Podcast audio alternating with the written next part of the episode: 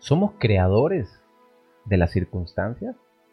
¿O las circunstancias nos crean a nosotros? Creo que hay dos tipos de personalidades en el mundo.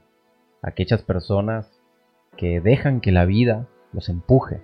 Aquellas personas que dejan que el viento los lleve a donde el viento diga. Es como salir a navegar en un yate, en un velero más bien, y dejar que el viento te empuje y si el viento va hacia el norte, vas hacia el norte y si el viento va hacia el sur, vas hacia el sur. Y creo que hay otro tipo de personas que somos los hacedores, los que empujamos, los emprendedores, que no nos importa que el viento vaya hacia el sur. Lo único que nos importa es que nosotros queremos ir a un lugar, tenemos un norte, tenemos claridad, tenemos un faro. La pregunta sería, ¿Qué tipo de decisiones has estado tomando últimamente? ¿Has dejado que la vida te sorprenda? ¿O has tratado de marcar el rumbo de la vida?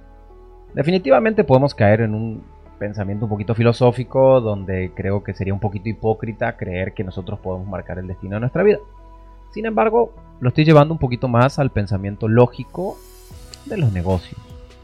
¿Qué tipo de decisiones tomaste últimamente? Son decisiones que te empujaron hacia el lugar donde buscabas. Son decisiones lógicas, analizadas, independientemente que hayan sido buenas o malas. Son decisiones desde el pensamiento crítico. ¿O has dejado con esa famosa frase de, bueno, si Dios quiere, las cosas sucederán? Si Dios quiere, voy a vender mucho.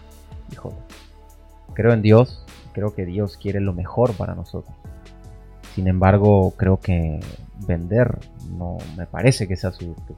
Creo que si queremos vender más, no es si Dios quiere, es si hice lo necesario para vender más.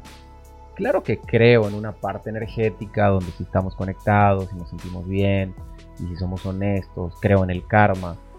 Sin embargo, si no hay un método, un proceso, es complicado que los resultados se den. Creo que la reflexión de este pequeño hack de tres minutos es ¿Qué estás haciendo de tu vida? ¿Estás tomando decisiones todos los días para llegar hacia ese faro en el océano? ¿Tienes claridad que quieres llegar ahí? ¿Estás empujando todo para llegar ahí independientemente que tengas el viento en contra o el viento cruzado? ¿O estás dejando que la vida te vaya sorprendiendo? Desde mi experiencia en los negocios no podemos dejar que la vida nos sorprenda. Creo que tenemos que tomar el toro por los cuernos. Piénsalo, analízalo. Cuéntame en Instagram qué opinas de este pequeño podcast, hack de 3 minutos, de Recodifica tu mente. Te agradezco por ser parte de todo esto. Nos seguimos escuchando.